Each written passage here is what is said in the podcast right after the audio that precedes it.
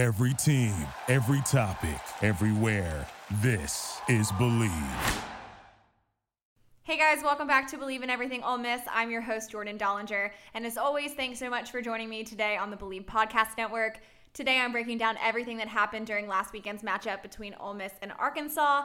I have Kyle Sutherland from the Hog Talk here with me today. Kyle and I got together last week to preview the game, and we're back together again today to recap it all and see if some of our predictions came to life. So, welcome, Kyle. Yeah, Jordan, thanks for having me. It's good to talk to you again. Before we jump in, friendly reminder that once again, guys, this episode is brought to you by our partners over at Bet Online.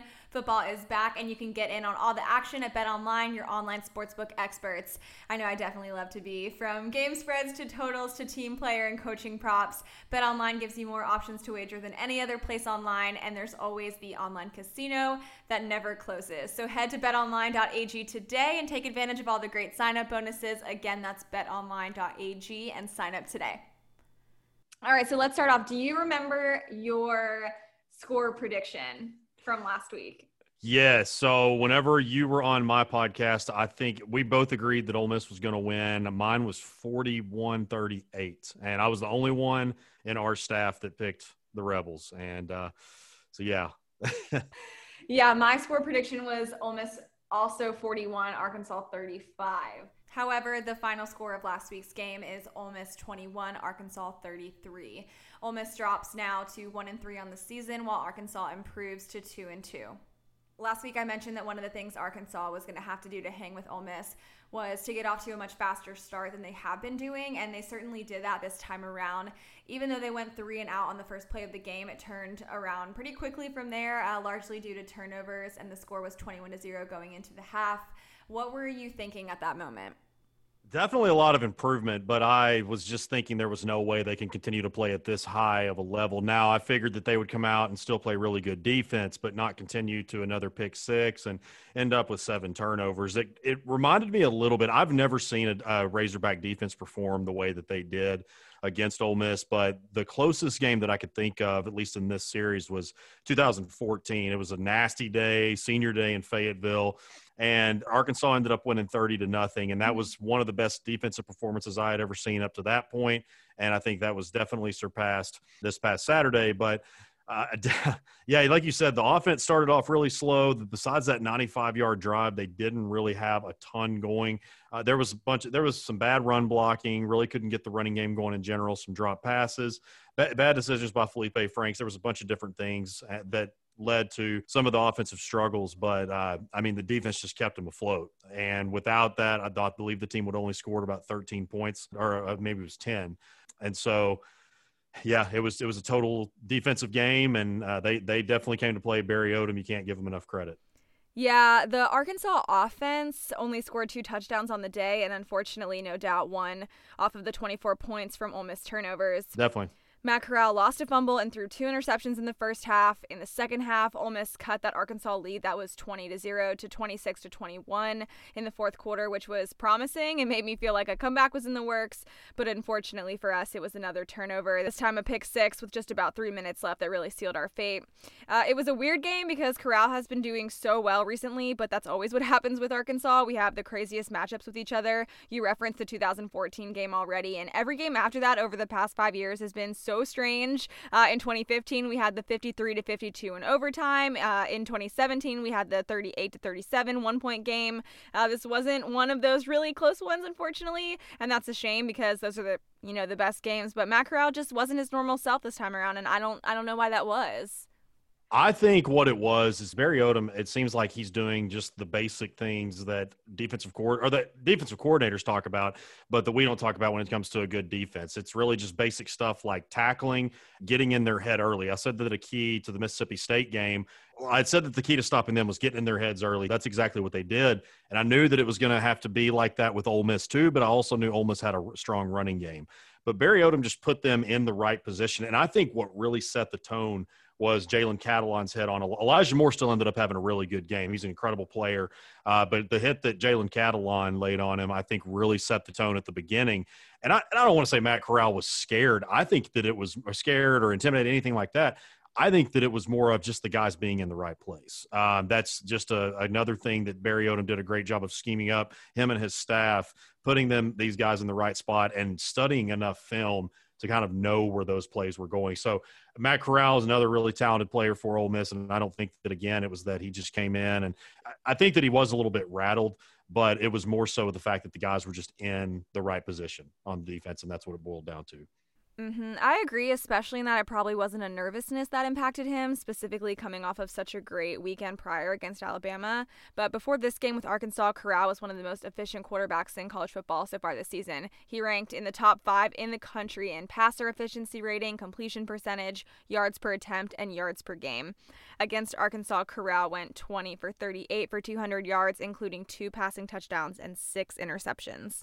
The big question is why hasn't Lane Kiffin taken him out and put Plumlee in at this point?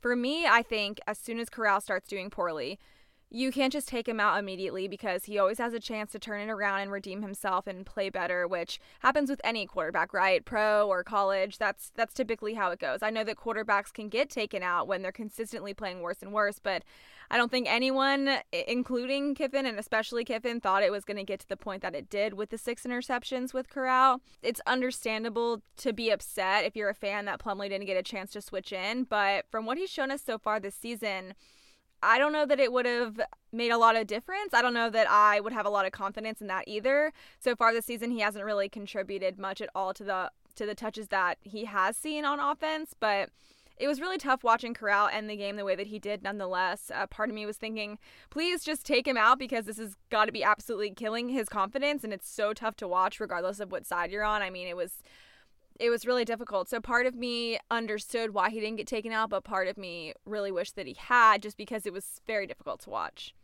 Well, I think you touched on it earlier about that when you had talked about his confidence could still get back up, and the fact that the game was still really close. You think about what he's done this whole season. I mean, what you can't shortchange. I mean, I think that you could definitely talk about all season what that offense did against a really solid Alabama defense and he's done and again you you put out all those stats about what he's done up to that game and the fact that the game was so close because Arkansas's offense was struggling I think that's why Lane probably stuck with him. It's like, look, you're my quarterback. That's why I made this decision from the beginning of the season. I, with that being said, I am shocked Plumlee didn't get any time. You, you, would think that they would have put some kind of package in for him. Uh, I know, like you said, he had uh, he had had some trouble taking care of the ball, and it, it pretty much tells me that Lane doesn't really trust him at all. Like you throw that many interceptions and you don't at least try to mix it up with some sort of package. I wouldn't be shocked if Plumlee were to transfer over something like that. I mean, that just straight up tells him we don't have any faith in you, in my opinion. Yeah, do I think Plumlee was going to go in the game and just win it for us outright. No, but I was surprised as well that he didn't at least get a single touch all game, especially when it was clear that what Ole Miss was doing and had been doing all game wasn't working.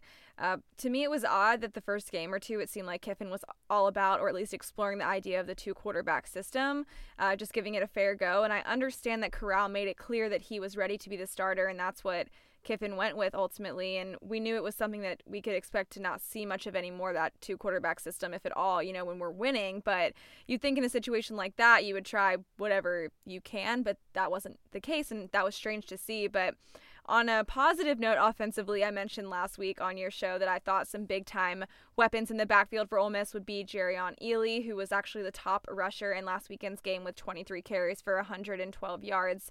I also mentioned I thought Jonathan Mingo would play a larger role in the offense, which he did as well, ending with one touchdown and the second most receiving yards behind star wide receiver Elijah Moore, who kept that number one spot, of course, with 11 receptions. There were some good moments, but overall, it was a really tough game for the Rebels and a performance that I definitely hope we don't repeat again this season.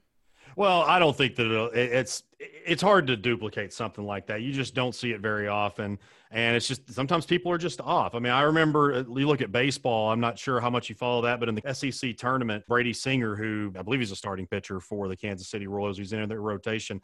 Arkansas got like 10 hits on him in the SEC tournament, ended up beating them like 16 to nothing. So, and you see it blowouts in basketball. I think it's just I, use those as an example it was probably just one of those things, and this offense will get back on track. I mean, you look at Jeff Lebby and, and Lane Kiffin with the offense and the defense uh, with what they did. That that's what scares me is the the Ole Miss defense had struggled so much up to this point, and Arkansas really couldn't do anything against them. So they took a big step, and that's something that raises. I, I don't think that we should think about it this week because it's a bye week. You celebrate the win. You just be happy that you've got two conference wins when you hadn't had any the previous two seasons. Right. Um, and so it's definitely that's my biggest concern is just a lack of offense. Yeah, I know I definitely didn't think that the Ole Miss defense was going to have anything over the offense in this game, but I definitely didn't see anything in this game going the way that it did, but it definitely wasn't our best work, but Ole Miss did force Arkansas to punt 5 times in the first half, 7 times total, which is huge for Ole Miss considering we forced just about 5 punts, I believe, across the first 3 games of the season so far in total. So that's my first real takeaway here, followed up by the obvious in avoiding turnovers in the future. Prior to the Arkansas game, Ole Miss had only one turnover this entire season, which was really impressive for the type of offense that we've been playing. So we're definitely going to need to get that back under control once again. What are the takeaways on your end? Definitely that I'm, I'm sold on this defense. I don't think that uh, just like I don't think that Ole Miss will will uh, duplicate the kind of game that they had as far as like the bad side of it goes. I don't think that Arkansas will be. I think there'll be plenty of games where they have turnovers and they get sacks and pressures on the quarterback. Have some very strong defensive performances, but the main thing I, I'm just sold that this that these guys can play defense. And also, too, we've got to start moving the ball. We got to run block better. Pass blocking has been okay, but uh, Felipe Franks sometimes he doesn't really make a good decision, or if he does, there's a drop from the receivers or tight ends, and then special teams we may we we started off really bad the first three games. We're playing pretty well. We were kicking kickoffs out of the end zone, getting them in the end zone, but then we had one go out of bounds. I kind of blame that on the wind. But when I really thought that Ole Miss was going to come back was the the 47 yard fake punt. It's like, how do you not know that's coming? Late in the fourth quarter, they're down. So I'm really going to be curious to see what if the special teams can play a complete game and if the offense can really get going. They've started off over they are over four on all of their uh, first drive of each game. So at least get a couple first downs or put the ball in the end zone to start off against A and M.